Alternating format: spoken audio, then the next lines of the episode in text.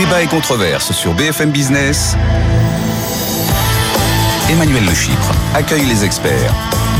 Bienvenue pour euh, une heure de réflexion avec euh, nos experts du jour. Beaucoup de thématiques fortes encore aujourd'hui. Et d'abord, et d'abord, ces chiffres qui nous viennent de Chine. La Chine, dont euh, la conjoncture mondiale va en grande partie dépendre en 2023. Des chiffres plutôt bons. On verra quelles sont les conséquences pour l'économie mondiale de ce rebond chinois. On fera le lien aussi avec la conjoncture européenne et puis les indicateurs qui ont été publiés hier. Alors du coup, du coup, si la Chine repart, faut-il redouter de mauvaises nouvelles sur euh, l'inflation Et puis, évidemment, si on parle d'inflation, on parlera des banques centrales, de la hausse des taux d'intérêt. Est-ce que finalement, cette hausse des taux d'intérêt, elle se passe mieux que prévu en termes d'impact ou bien est-ce que, au contraire, l'onde de choc est à venir? Et puis, bonne nouvelle, encore, allez, c'est la journée. Euh, la France continue à créer plus d'usines qu'elle n'en détruit.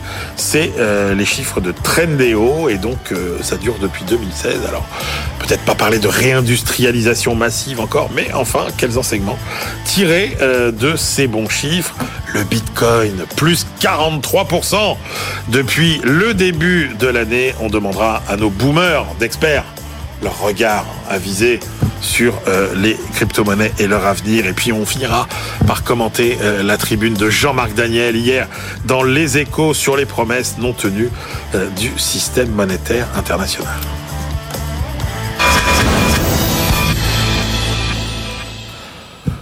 Et je vous présente donc nos trois experts du jour. Alors, comme vous vous en doutez, Jean-Marc Daniel, dont on commentera euh, les travaux euh, tout à l'heure, euh, chroniqueur évidemment, éditorialiste sur BFM Business et professeur émérite à l'ESCP Business School. Et puis, si on a décidé de challenger un petit peu sa tribune d'hier sur le dollar, l'échange flottant, etc., bah, c'est parce qu'on a un des meilleurs experts du sujet. Aujourd'hui, Christian de Boissieu. Bonjour, Christian. Merci. Christian de Boissieu, qui est le vice-président du cercle des économistes qu'il représente.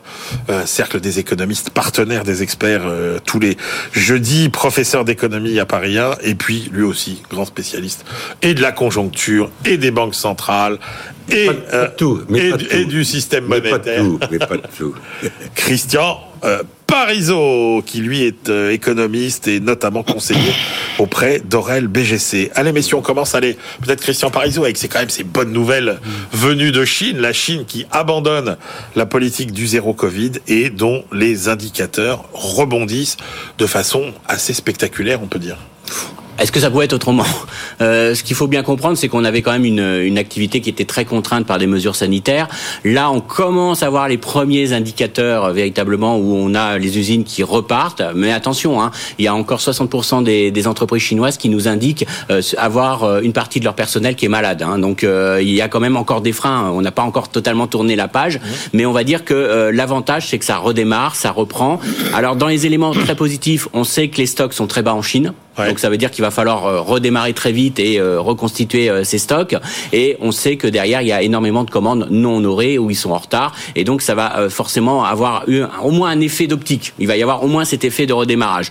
La vraie question derrière tout ça, à mon avis, elle est quand même un petit peu autre part. C'est qu'est-ce que vont faire les ménages chinois? Est-ce qu'ils vont vraiment revenir et consommer comme avant? Est-ce qu'ils vont faire comme on a fait en Occident? C'est-à-dire qu'au moment où on les libère, on leur permet d'aller consommer, ils vont utiliser l'épargne qu'ils ont un peu accumulée pour plus ou au contraire ils vont être très prudents dans leur consommation.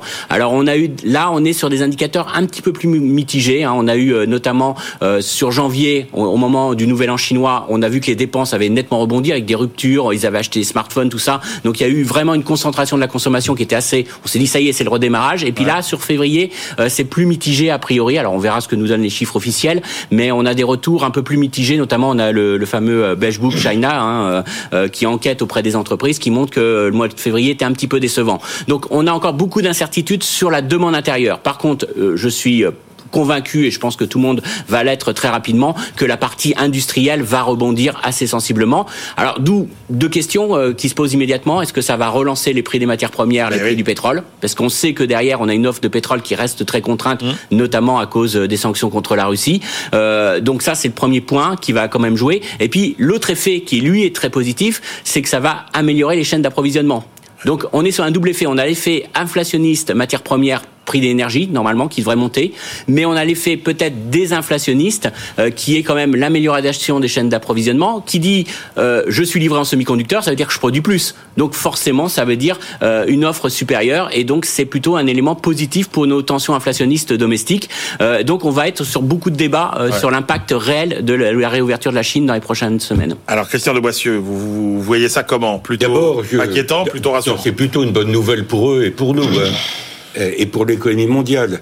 Euh, je pense qu'il y a un effet de rattrapage. J'utilise le terme que Christian n'a pas utilisé, mais je pense que l'idée y était dans ce qu'il a dit. C'est-à-dire, ils sortent de ce confinement et de la politique de, zéro Covid. Il y a un effet de rattrapage. Sur la consommation des Chinois, au-delà de la conjoncture, il y a quand même un, problème structurel. C'est que c'est un pays qui n'a pas une véritable sécurité sociale comme nous. Hein. Et donc, euh, les Chinois, les, chiffres ont, peut-être un peu baissé, mais j'avais en tête, euh, c'était il y a un ou deux ans, que le taux d'épargne des Chinois, c'est le plus élevé du monde. Hein. En moyenne, 40%. Pourquoi? Parce qu'ils n'ont pas l'équivalent du, filet de sécurité sociale pour couvrir euh, le risque maladie, le risque chômage, tous les risques qui sont couverts, le risque retraite, tous les risques qui sont couverts par la Sécu. Et donc là, la demande intérieure rebondit un peu, mais je dis, il y a quand même ce problème structurel, tant qu'ils n'auront pas mis, ça va prendre des années à mon avis, un, système, un, un filet de sécurité sociale, les, les Chinois, ils continueront à épargner. quelque Mais ça fait longtemps qu'on nous le promettait, Christian de Paul. Ben non, mais c'est pour ça que- Rappelez-vous le, le, le bol de riz en fer, comme on, comme on, comme on disait Non, il y mais a, c'est pour 20 ça ans. que je dis ça va prendre des années. Et ça, je veux dire, il faut vraiment distinguer ce qui est conjoncturel et ce qui est ce que j'appelle un effet, un effet structurel compte tenu de ces différences que je viens de souligner entre, entre eux et nous. Troisième remarque, euh, il y a quand même euh, le débat sur l'immobilier qui a joué un rôle très important dans la mauvaise conjoncture. mauvaise, euh, relativement. Euh, quand on regarde les taux de croissance de l'année dernière, ils sont à 3%, ce qui est pas bon pour eux. Mais, euh, mais ce qui est, ce qui je veux dire, dans les comparaisons internationales, il faut faire attention à pas trop comparer le taux de croissance de la Chine et le taux de croissance des autres pays. Je dis simplement que compte tenu de la, la reprise qui s'amorce, les prévisions pour 2023 sont revues à la hausse. Aujourd'hui, au fond, l'objectif du Parti communiste qui va se réunir ce week-end en AG ou en conseil ou je sais pas quoi, en congrès, euh, l'objectif du Parti communiste, c'est d'avoir une croissance d'environ 5,5%. 5,5%, je pense qu'ils peuvent l'avoir, puisque l'année dernière, tout était fermé, Ouais. ils étaient à 3. Donc, ils n'ont quand même pas une marge d'escalier énorme à, à passer. Je reviens sur l'immobilier. Euh, Quand même, depuis 2-3 ans, il y a des problèmes immobiliers en Chine. Il y a une bulle immobilière qui a été alimentée par une partie du, du, euh, du- shadow banking, c'est-à-dire euh, ces sociétés financières qui sont pas régulées ou beaucoup moins régulées que les banques et qui ont beaucoup financé l'immobilier. Et une bulle, ça finit toujours par exploser. Donc, euh, euh, c'est le scandale Evergrande. Euh, et là, on a le sentiment que euh, le- la reprise, l'amorce de la reprise, est déjà en train euh, d'améliorer la situation de l'immobilier. faut peut-être pas aller trop vite, hein, parce que moi, je, regarde les commentaires depuis 24 heures, je trouve que les médias, je parle pas de vous, mais les journalistes ont tendance un peu à surréagir en disant, voilà, ça va mieux, donc le problème immobilier est traité. Je crois pas qu'il soit traité, pour autant. Quand vous avez une bulle immobilière dans les grandes villes chinoises, ça n'est pas une reprise de 3 à 4 ou 5 je veux dire, passer de 3 l'année dernière à peut-être 5% cette année, qui va traiter en tant que tel le problème de la bulle.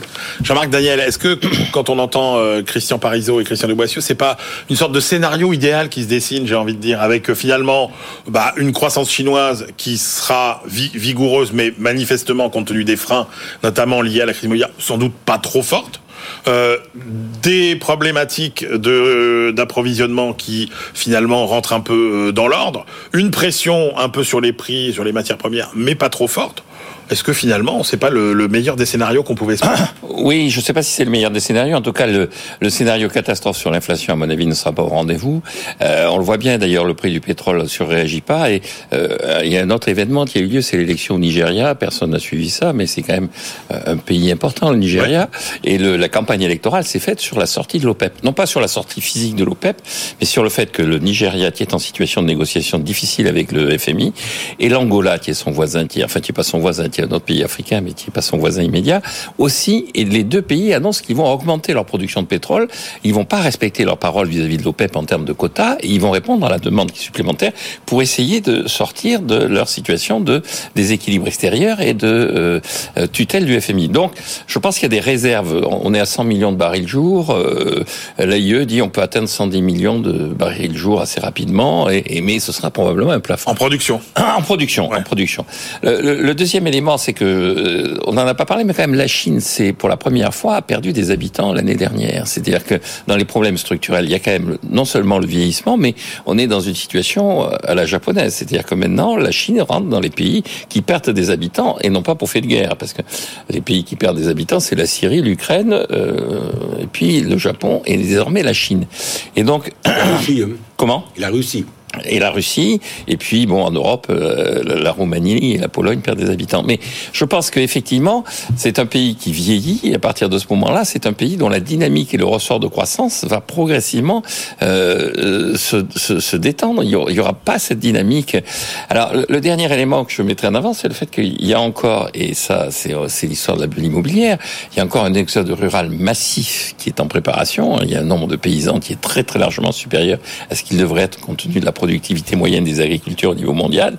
Et, et, et on retrouve sur le problème immobilier, c'est-à-dire qu'à la fois on relance l'immobilier et on a des images qu'on a vues à la télévision de d'immeubles qui sont rasés sans avoir jamais été occupés, comme on le voyait au moment de la crise espagnole. Vous vous souvenez, dans les années 2009, on, montrait des, des sortes de, de, de, de, villes fantômes, un peu comme dans les dans les westerns où il y avait des et puis, puis on rasait les immeubles qui avaient jamais été occupés. Bon, là on le voit en Chine, et donc il y a une espèce de d'inefficacité globale, c'est-à-dire que la conséquence, et, je conclurai là-dessus, c'est que l'année dernière, et ça se confirme, le premier fournisseur des États-Unis, de la puissance économique mondiale, c'est devenu l'Union européenne.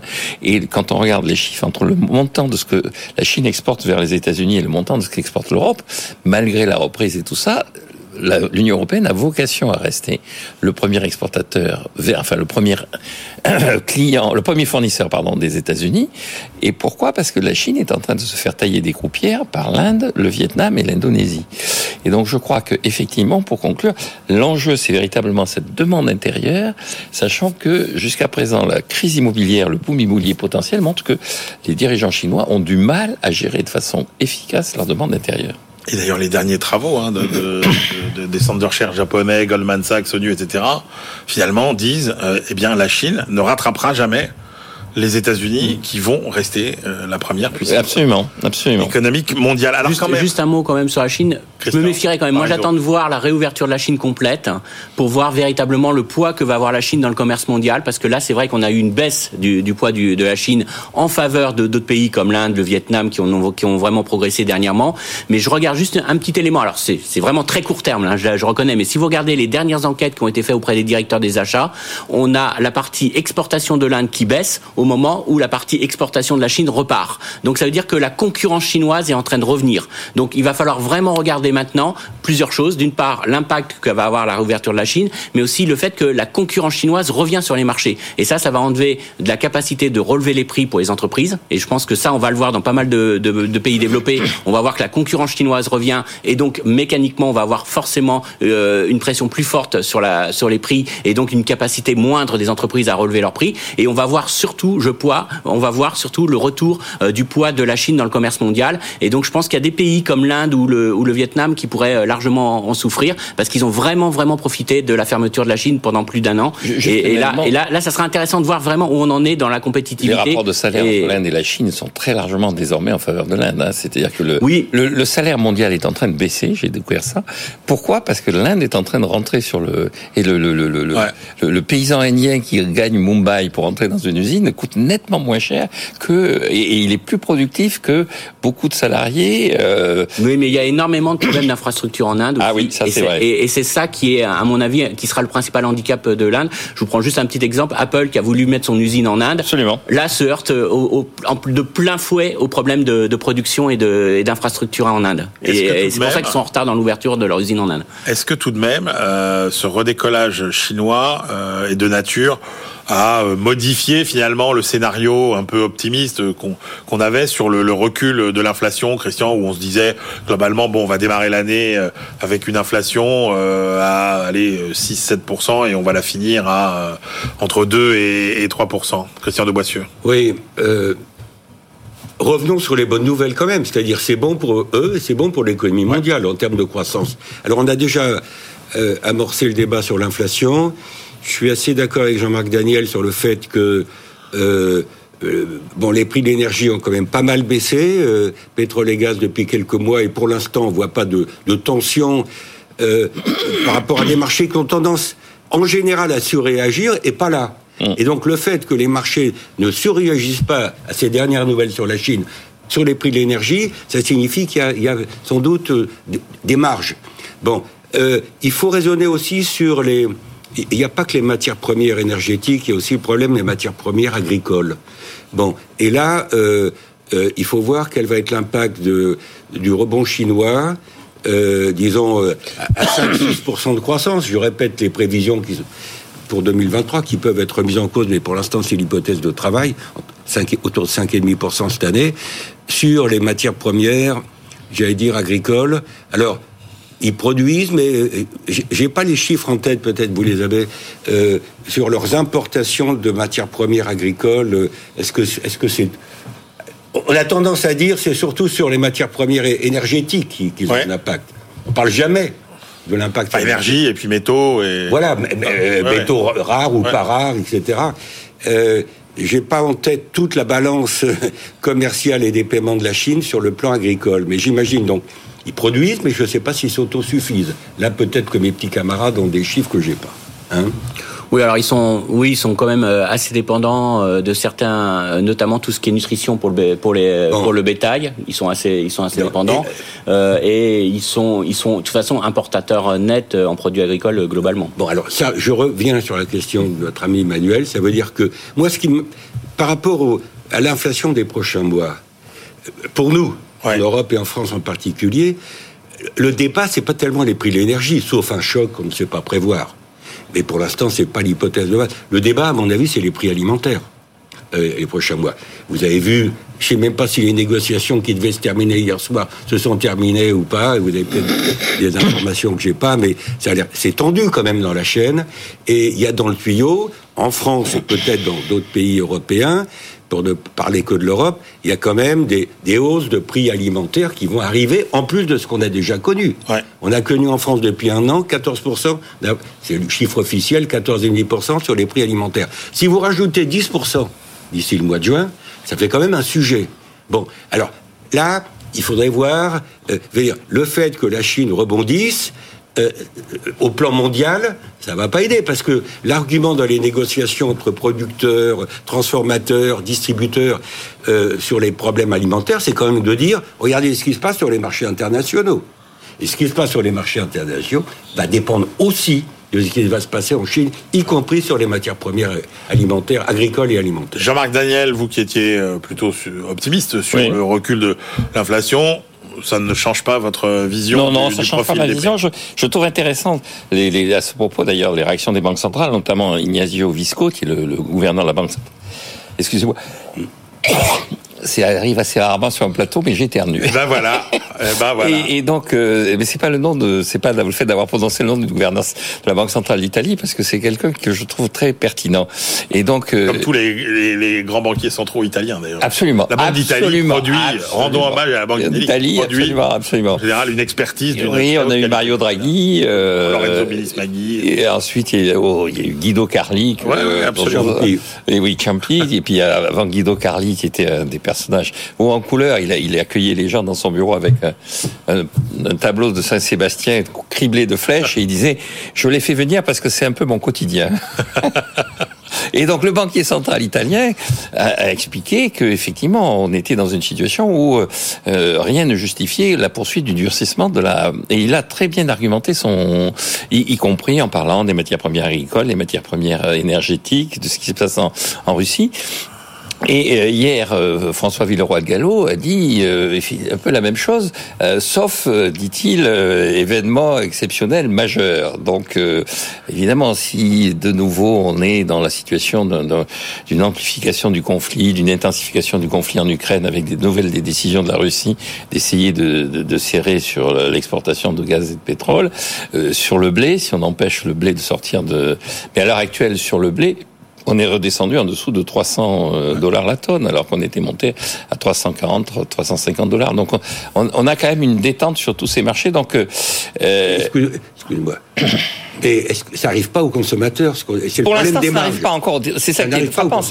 Le consommateur, on a l'impression qu'il est sur, enfin que les, le réseau finit par lui donner le niveau de prix du mois d'août et non pas le niveau de prix d'aujourd'hui. Et donc la question, c'est de savoir est-ce que c'est un effet retard ou est-ce que effectivement il y a des mécanismes pas assez concurrentiels dans le système qui font que certains profitent de la situation pour maintenir le niveau de prix qui avait été celui du mois d'août? Juste, euh, mais, moi je dirais que c'est aussi un autre problème qu'aujourd'hui on a, c'est que les biens alimentaires. Alors c'est vrai qu'en général on regarde l'indice des prix global et l'indice des prix hors énergie et prix alimentaires. Sauf que le problème aujourd'hui, c'est qu'on a une telle hausse des prix alimentaires que forcément ça joue énormément sur la perception et même le niveau de vie aujourd'hui euh, des, des, Français, des Européens et puis même partout dans le monde.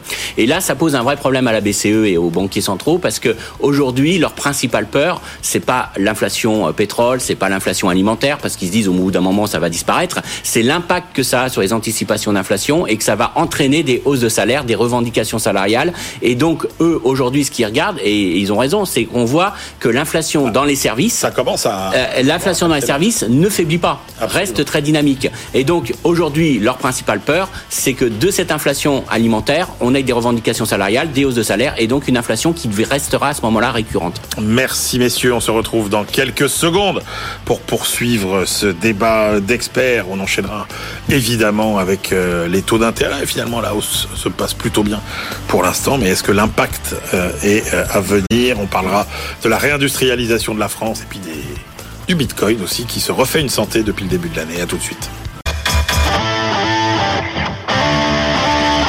Débat et controverse sur BFM Business. Emmanuel Le Chypre accueille les experts. On se retrouve avec nos trois experts du jour. Christian Deboissieux, qui représente éminemment aujourd'hui le Cercle des économistes, dont il est vice-président ainsi que professeur à l'Université de Paris 1. Christian Parizeau, économiste conseiller notamment auprès de Aurel BGC, et puis notre professeur émérite à l'ESCP Business School éditorialiste maison, disons-le, Jean-Marc Daniel. Euh, on a fait un tour d'horizon de la conjoncture, on s'est inquiété aussi de l'inflation. Venons-en maintenant, finalement, à la hausse des taux d'intérêt, alors que là aussi, on a commencé euh, à évoquer. Bon, honnêtement, il y a un an, euh, on nous aurait dit qu'on aurait autant monté les taux d'intérêt et que finalement, ça se serait pas si mal passé. Bon, il y a bien eu le, trou d'air en fin d'année sur euh, sur les marchés. Mais est-ce que vous considérez que finalement on a bien digéré la, hausse des taux ou vous dites attention, euh, l'onde de choc, elle est plutôt à venir, euh, Christian de Boissieu Bon, d'abord, c'est pas fini la hausse. Presque. Non. Moi, je pense qu'il y a au moins 100 points, 100 points de base, c'est-à-dire un point de taux d'intérêt dans le tuyau. Euh, du côté BCE. C'est quoi vos c'est quoi vos sommets à vous là, les cibles que vous avez euh Moi j'ai moi certains disent 6 euh, pour le taux directeur principal de la BCE. Moi je suis plutôt un peu plus à Pour la BCE 6% oui, enfin la Fed, la Fed, la Fed, ouais, ouais, la Fed à 6% La Fed puisqu'ils sont à 4,25, 4,5% du côté américain. Moi, je rajoute 100 points de base, c'est-à-dire... 7 euh, points Non, 100 points. Oui, mais vous, donc ça nous fait 7%. non, non, ils sont à 4,5, 5,5. Ah, par rapport à la situation actuelle. Ah oui, oui, 6%, ça me paraît Non, non, 5,5, mais j'ai vu qu'il y a des traders, il y a des gens de marché qui... 6. Bon, nous, on est un point en dessous, à peu près, donc euh, on va rajouter un point et on terminera... Euh, je sais pas, on terminera peut-être à 4 et quelques l'année 2023. C'est-à-dire, je pense qu'il y a encore deux. Alors, est-ce que c'est deux fois 0,5 euh, Est-ce qu'il y a du 0,25, du 0,5 Ce qui me frappe, c'est que les marchés c'est pas une surprise. Hein. Moi, je suis pas le perdreau de l'année de ce côté-là. Euh, les marchés surréagissent en fonction des dernières déclarations, des derniers chiffres. Alors, un jour, ils, ils, ils, comme on dit, ils anticipent 50 points de base de hausse. Euh, le lendemain, euh, ils sont plus optimistes, c'est 0,25. Bon, première idée, c'est pas fini. Deuxième idée, il y a toujours un décalage quand même dans le temps. Ouais. Entre la hausse des taux d'intérêt et son impact sur l'économie réelle, on considère les travaux qui ont été faits, plus ou moins sophistiqués. C'est quoi? C'est autour d'un an à peu près, hein, à peu près un an de décalage. Donc, euh, je pense que l'impact, il est, il est encore essentiellement devant nous, mais il y a déjà un impact qu'on voit, par exemple, quand vous regardez la hausse des, des taux sur les crédits immobiliers et l'évolution des crédits immobiliers dans un pays comme la France, où il y a à la fois, euh, on, voit, euh, il y a un impact euh, sur la demande. Bon, ça, ça paraît clair. On, a beau avoir remonté récemment le taux de l'usure et, et modifié le calcul du taux de l'usure pour faire en sorte qu'il s'ajuste plus vite et qu'il y a un certain nombre de ménages qui puissent emprunter alors qu'ils étaient rationnés par les banques compte tenu du fait que le taux d'intérêt de l'usure était trop bas à ce moment-là. Bon, donc il y a les taux d'intérêt ont déjà un impact, sont déjà passés, si je puis dire, vers les clients, vers les consommateurs, vers les emprunteurs, sur les crédits immobiliers. Il y a un impact sur la demande et je pense que les banques également, pour des tas de raisons, deviennent plus prudentes, à la fois pour des raisons réglementaires, etc. Donc, c'est faux de dire qu'il n'y a pas d'impact. Il y a un impact dans le secteur immobilier et, sans doute sur d'autres secteurs. Il y a des problèmes de surendettement d'un certain nombre de ménages et d'entreprises. Et je te conclue en disant quand même que je pense qu'on est vraiment au milieu du film quand on regarde les faits. Voilà ce que je pense. Christian Parizeau. Oui, Ça alors. passe plutôt bien ou Alors ou oui, alors d'une part, je pense qu'on n'a pas vu encore l'impact du resserrement monétaire qui va vraiment être euh, visible. On commence à le voir. On a eu euh, une enquête, euh, notamment en Europe, aup- de la BCE auprès des banques commerciales, qui a montré Ouais. un durcissement très fort sur la dernière enquête. Et on commence à voir un ralentissement de l'encours de la distribution de crédit aux entreprises et aux ménages. Mais on commence seulement à avoir un ralentissement. On n'est pas non plus sur quelque chose qui se qui se retourne violemment. Donc ça veut dire que c'est à venir. Et ce que je constate, c'est que les États-Unis, qui ont commencé à durcir leur politique monétaire un petit peu plus tôt que l'Europe, eh ben on l'a quand même vu dans les résultats de Wall Street. hein. On a vu que les résultats des boîtes américaines étaient un peu moins bons que les boîtes euh, européennes. Et je pense que c'est en partie avec des pincements de marge. On a vu que la marge euh, des, boîtes du S&P 500 commençait à vraiment reculer de manière sévère. Et je pense que ça, c'est un peu le contre-choc euh, déjà qui commence à s'observer dans certains secteurs, dans certaines activités. On a eu beaucoup de déceptions aux États-Unis, qui étaient comme par hasard des secteurs qui étaient très sensibles au taux d'intérêt. Donc le durcissement qui a été beaucoup plus tôt aux États-Unis commence déjà à se voir euh, sur les résultats des entreprises. Et je pense qu'on le verra euh, en Europe avec un petit peu de retard. Alors, est-ce que c'est fini? Non, c'est pas fini, parce qu'il y a plusieurs raisons qui expliquent pourquoi c'est pas fini. C'est parce que j'ai l'impression que nos banquiers centraux sont très embêtés parce qu'ils n'arrivent pas à faire une prévision d'inflation. Parce qu'on en a discuté là sur, euh, sur le... Mais honnêtement, je peux vous faire plein d'arguments pour vous dire que l'inflation va accélérer, plein d'arguments pour vous dire qu'elle va ralentir. Et euh, si on veut être objectif et honnête, aujourd'hui, on n'a pas de visibilité sur l'évolution de l'inflation. Or, ça leur pose un énorme Christian, Il n'y a problème. pas beaucoup d'arguments pour dire que l'inflation va accélérer. La Bah, question, c'est comment est-ce qu'elle va résister arguments. Euh, il suffit que dans les services, ça continue à s'accélérer, qu'on a euh, des hausses de salaire très importantes et que les Ouais. prix du pétrole rebondissent avec l'ouverture de la Chine. Je pense qu'on va, on va tous revoir notre, notre prévision d'inflation. Hein. La partie bien, je suis assez confiant. La partie euh, bien de consommation, parce que euh, concurrence chinoise, Ouais, euh, chaîne ouais. d'approvisionnement, euh, ça, ça, on est tranquille. Mais par contre, la partie service et euh, matières premières euh, énergétiques, là, on n'a pas de visibilité du tout. Donc, globalement, ils ont un vrai problème, c'est que comment déterminer vos taux d'intérêt réels? Jusqu'à quel point vous, vous voulez véritablement que votre politique monétaire resserre les conditions financières et qu'elle soit efficace? Euh, euh, Donc on raisonne en taux d'intérêt réel quand vous ne pouvez pas projeter l'inflation. Et puis deuxième point qui est très important, mais ça c'est un peu moins mis en avant, c'est qu'on a un vrai problème sur la productivité. Parce qu'aujourd'hui, je vous en demande votre salaire de 3%. Est-ce que c'est inflationniste ou pas? Bah, Tout dépend si vous avez augmenté votre productivité au travail. Si vous avez augmenté votre productivité au travail de 5%, bah, je vais vous dire, je peux vous en augmenter 3%, c'est pas inflationniste. Par contre, si votre productivité du travail, comme on le voit en ce moment, Ouais. est négative, Ouais. Non seulement j'augmente les salaires, mais en plus, je, je, euh, ma productivité est négative. Donc, en gros, le coût du travail aujourd'hui, alors c'est- tout le paradoxe qu'on a aujourd'hui, c'est que les salaires réels sont en baisse, mais le coût du travail aujourd'hui est, est beaucoup euh, évolue sur un rythme trop fort parce qu'on a cette productivité du travail qui, est- négative. Alors, je vais pas rentrer dans le débat parce qu'il y a tout un débat là-dessus. Pourquoi la productivité aujourd'hui est très faible Mais en tout cas, c'est un vrai problème de manque de visibilité pour les banquiers centraux parce que ce qu'on appelle les coûts salariaux unitaires, qui est le coût du travail moins les gains de productivité, aujourd'hui progressent assez sensiblement. Et donc, ça veut dire que le coût du travail, c'est là où peut-être les gens vont être choqués, mais le coût du travail évolue trop vite pour les entreprises. C'est pas qu'il que, ça compense l'inflation, c'est qu'aujourd'hui ce coût, euh, euh, le partage de la valeur ajoutée se fait en faveur des, salariés, et donc euh, ça c'est un vrai problème aussi pour les banquiers centraux pour la stabilité euh, à, terme euh, des prix.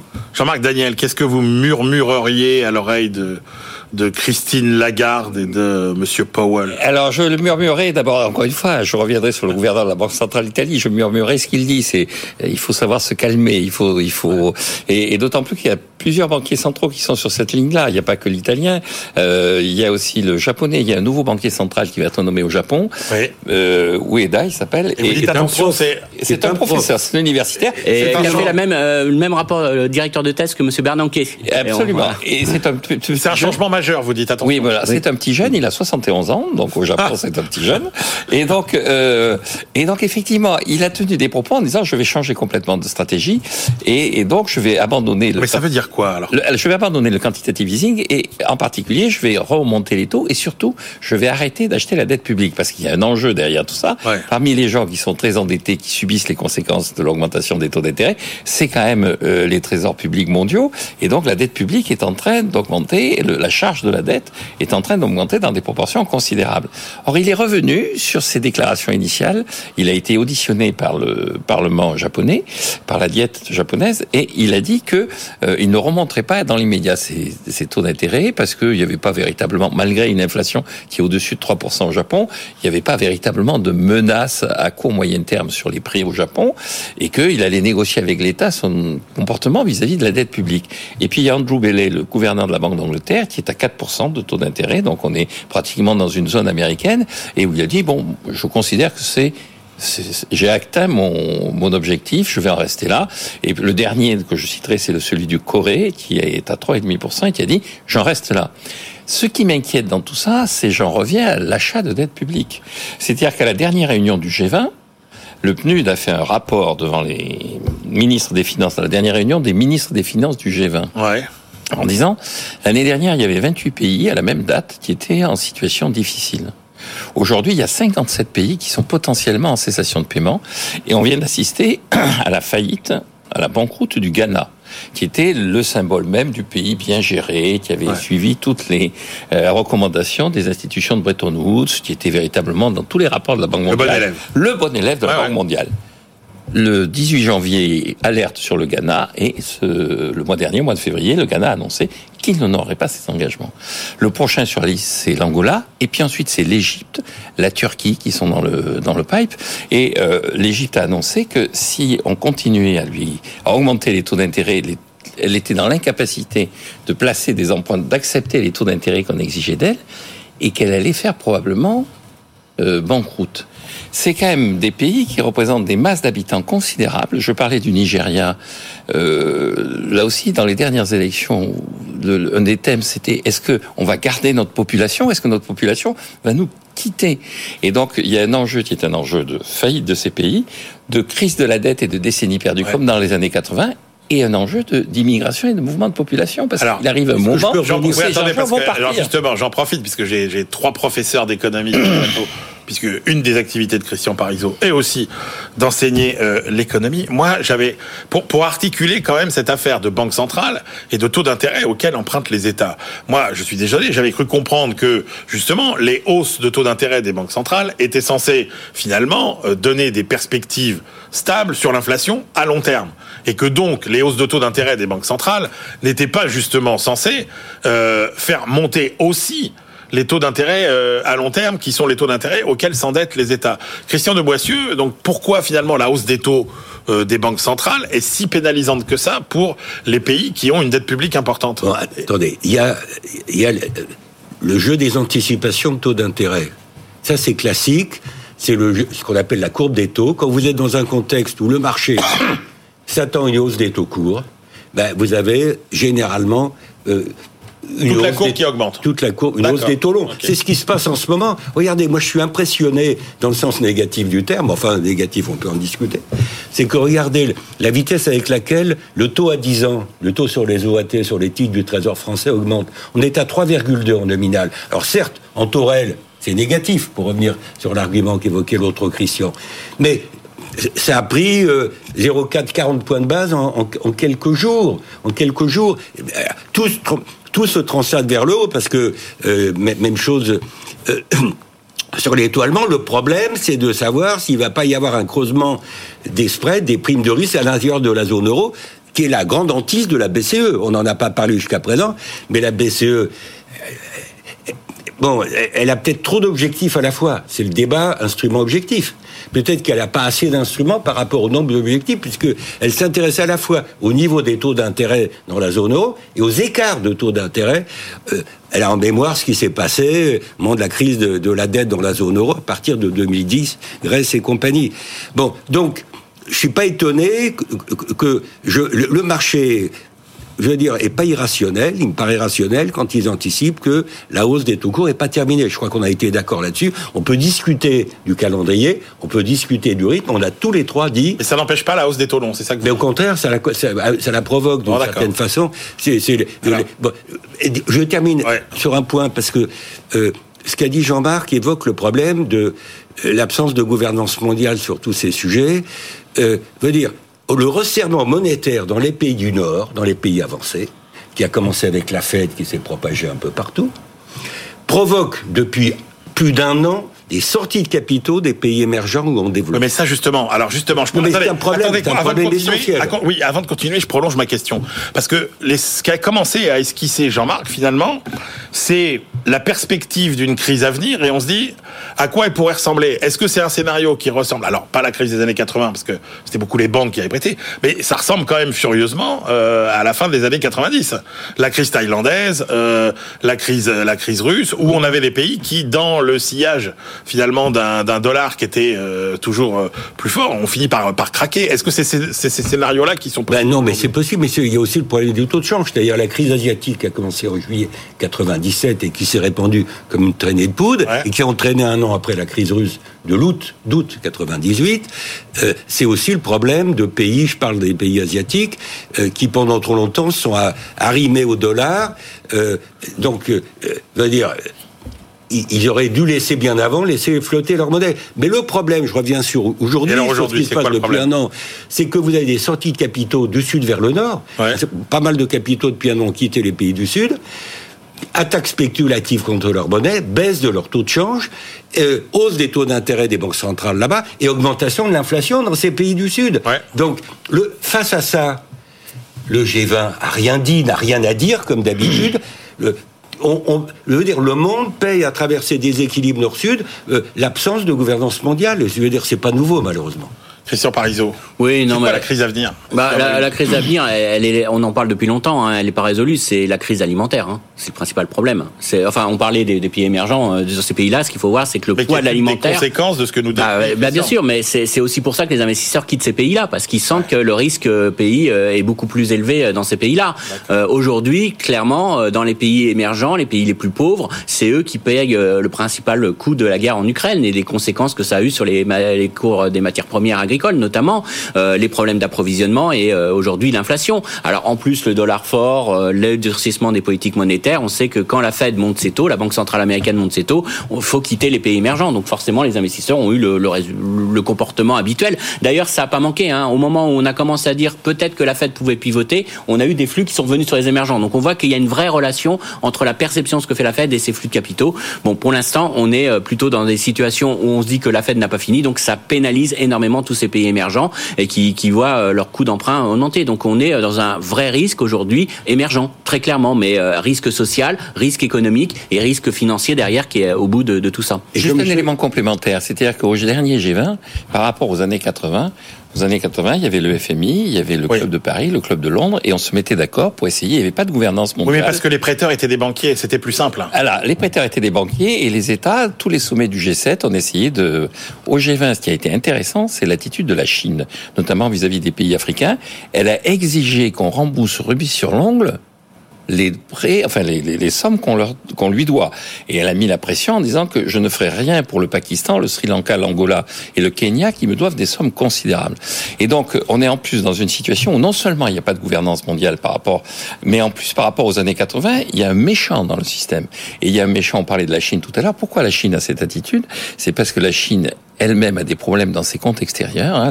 La, Chine n'est plus dans la même situation que dans les années 2000 où elle dégageait 10% d'excédent extérieur. Elle est plus ou moins à l'équilibre. Et donc, je pense que la, la, crise va être amplifiée par l'attitude d'un des acteurs de cette crise qui va jouer le rôle et qui va assumer ce rôle-là, parce qu'ils n'ont aucune vergogne dans cette affaire, les Chinois. Ils disent, ce qui est dû est dû. Jean-Marc, En même temps, la Chine fait reset aux pays africains. Absolument, mais sauf que maintenant, ils sont en train de se découvrir il faut, que... Il faut. Et je reviens sur un point qui paraît technique et éminemment politique et géopolitique. C'est qu'en 2021, le président Macron et quelques autres pays euh, gouvernants ont dit il faut redistribuer vers l'Afrique une partie de la dernière allocation de droits de tirage spéciaux qui a été faite dans le cadre du Fonds monétaire international. 650 milliards de dollars de création monétaire, j'allais dire presque ex nihilo, pour, euh, disons, au plan mondial. Et là-dessus, s'il n'y a pas de redistribution, hein, le continent africain, 55 pays, recevrait uniquement 33 milliards de dollars sur les 650. Bon, et les pays africains sont légitimement furieux, et donc je répète, la France et quelques autres pays se sont engagés à redistribuer une partie de leur nouvelle allocation vers les pays africains. Allocation qui est normalement répartie en fonction euh, de, du poids de chaque pays. Les codes-parts, en fonction des codes-parts auprès du FMI, c'est-à-dire euh, en fonction du PIB, pour faire court, du, poids économique de chaque pays. La Chine n'est pas complètement méchante parce que elle a, elle a annoncé qu'elle allait euh, redistribuer quelques-uns de ces milliards de dollars. Ah, bon, Christian, pour le dire autrement, la Chine a toutes les cartes en main. Et finalement. Exactement. Et surtout, elle est incontrôlable par rapport à la période des années 80. Ce sur quoi j'attire l'attention, c'est le fait qu'il y avait un accord possible dans les créanciers des années 80, qu'ils soient publics ou privés. Là, il y a quelqu'un qui joue en solo. Alors justement, bah on va enchaîner. J'avais prévu de regarder pour la fin de l'émission, mais c'est le moment de parler de votre tribune d'hier dans les échos, Jean-Marc, puisque c'est une tribune dans laquelle euh, vous dites finalement ce sont les États-Unis qui, en 1973, ont délibérément décidé d'entrer, de plonger le monde dans le système d'échange flottant, parce qu'ils y voyaient un intérêt, du moins sur le plan théorique, mmh. qui était de dire les monnaies flottent librement, donc les monnaies vont s'ajuster de façon à ce qu'il n'y ait pas de déséquilibre majeur de euh, comptes mmh. Or, on s'est aperçu finalement euh, que euh, bah, ça n'empêchait pas le flottement des monnaies d'avoir des déséquilibres considérables des balances des paiements. Et vous dites même finalement, il serait dans l'intérêt des États-Unis aujourd'hui de revenir à un système euh, de change euh, beaucoup plus euh, rigide. Oui, parce que les États-Unis, à force d'accumuler des déficits, hein, depuis 1973, ils n'ont été en excédent qu'en 1991, et sur la base d'un événement exceptionnel, c'est-à-dire le versement par les pays du Moyen-Orient d'une de la rémunération de l'intervention militaire au Koweït. Or, la conséquence de ça, c'est que quand vous regardez les avoirs extérieurs nets, c'est-à-dire ce que détiennent les Américains à l'extérieur vis-à-vis de ce que détiennent les étrangers aux États-Unis, on a un avoir extérieur net négatif des États-Unis de 60%. Et quand vous regardez dans l'administration de Trump, on mettait beaucoup en avant euh, Peter Navarro, qui était un des conseillers de Trump, qui était protectionniste, et il disait il s'agit pas tellement de sauver l'industrie américaine en tant que telle, mais il s'agit, au travers du, protectionnisme, de constater que les changes flottants n'ont pas réussi à équilibrer nos comptes extérieurs, et que nos comptes extérieurs étant systématiquement déficitaires, nous perdons notre patrimoine national. Alors je le dis pas dans l'article, mais il y a un tweet très célèbre de Donald Trump qui sort sur Park Avenue, voit passer les Audi et des voitures allemandes, et il dit il y en a marre des Allemands qui, euh, et à ce moment-là, son conseiller lui dit, mais vous savez que l'hôtel dont nous sortons est propriétaire des Japonais. Et donc Trump fait un tweet où il dit si les Allemands et les Japonais n'ont pas compris en 1945, nous sommes prêts à repasser le couvert. Je pense que euh, repasser le couvert comme en 1945, c'est inenvisageable pour les États-Unis et heureusement pour le reste du monde.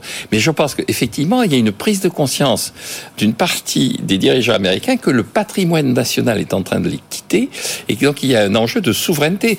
L'IRA, c'est ça tous ces éléments qui sont mis en place en ce moment sont liés au fait que cette perte de souveraineté est perçue par les Américains et elle a pour origine l'incapacité du système de change flottant à équilibrer. Mais est-ce qu'on peut envisager un nouveau système euh, monétaire international? Christian de Boissieu. Je vais parler de ce que je prévois et pas de ce que je préfère. Ouais. Ah ben, les deux sont possibles. Non, non, mais parfois ça se, se retrouve. Mais là, ce que je prévois, c'est qu'on va rester en champ flottant pendant encore longtemps parce que les conditions pour revenir à des échanges euh, moins volatiles, plus stables, ne sont, plus pas, ne sont pas réunis. Pour, dire, pour revenir à des échanges pas nécessairement fixes, mais plus stables, il faudrait soit remettre en cause la parfaite mobilité des capitaux au plan international, Bon, et là, même s'il y a des signes de fragmentation financière, ils sont quand même beaucoup moins marqués que les signes de fragmentation en matière de commerce international.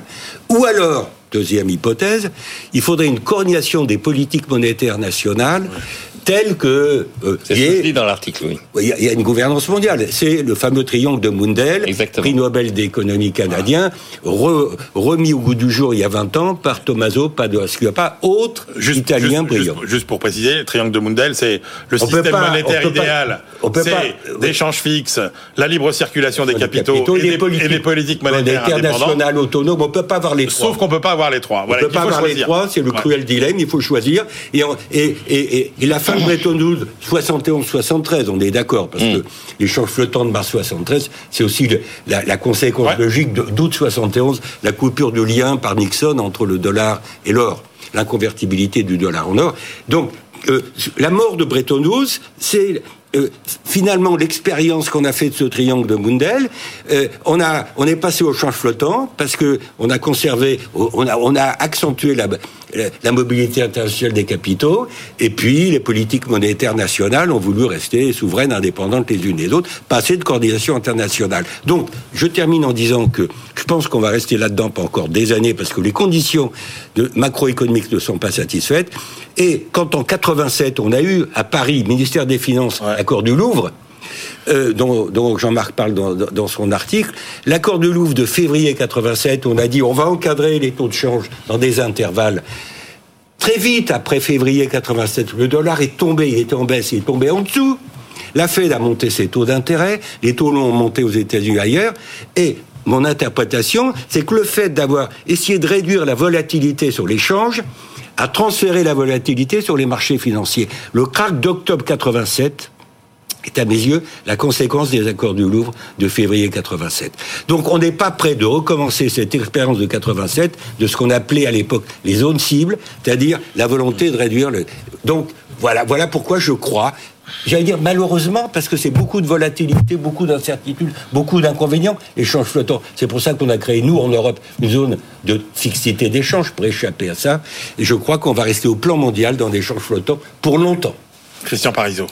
Oui, et puis euh, alors du côté américain, je conçois a, que, que d'être en déficit, c'est un vrai problème sur le patrimoine américain qui est qui, qui finalement file à l'étranger. Mais euh, à court terme, eh ben, c'est surtout parce que les Américains vivent au-dessus de leurs moyens, parce que le fond du problème aujourd'hui, c'est que grâce à un dollar fort, ils ont des taux d'intérêt très bas parce qu'aujourd'hui, euh, le 10 ans américain devrait être beaucoup plus haut aujourd'hui, mais c'est grâce au flux de capitaux, notamment au financement japonais, euh, entre autres, qu'ils ont des taux d'intérêt euh, aussi bas. Et donc, ils financent leur endettement, ils s'endettent et ils financent cet endettement à des taux très bas, ce qui permet aux consommateurs américains de, de peut-être de, vivre au-dessus de ses moyens. Alors, je parle en tendance, hein, naturellement. Hein, et ce qui explique qu'aujourd'hui, c'est très difficile de revenir en arrière, parce que ça voudrait dire aussi qu'il faut sacrifier une partie de la consommation américaine pour rétablir l'équilibre. Et, et puis est-ce qu'on et puis et puis puisqu'on était sur les monnaies, allez pour terminer l'émission, un petit mot rapide quand même sur ce qui est peut-être euh, le futur euh, des monnaies, les crypto-monnaies, avec finalement le Bitcoin qui, après avoir vécu l'enfer,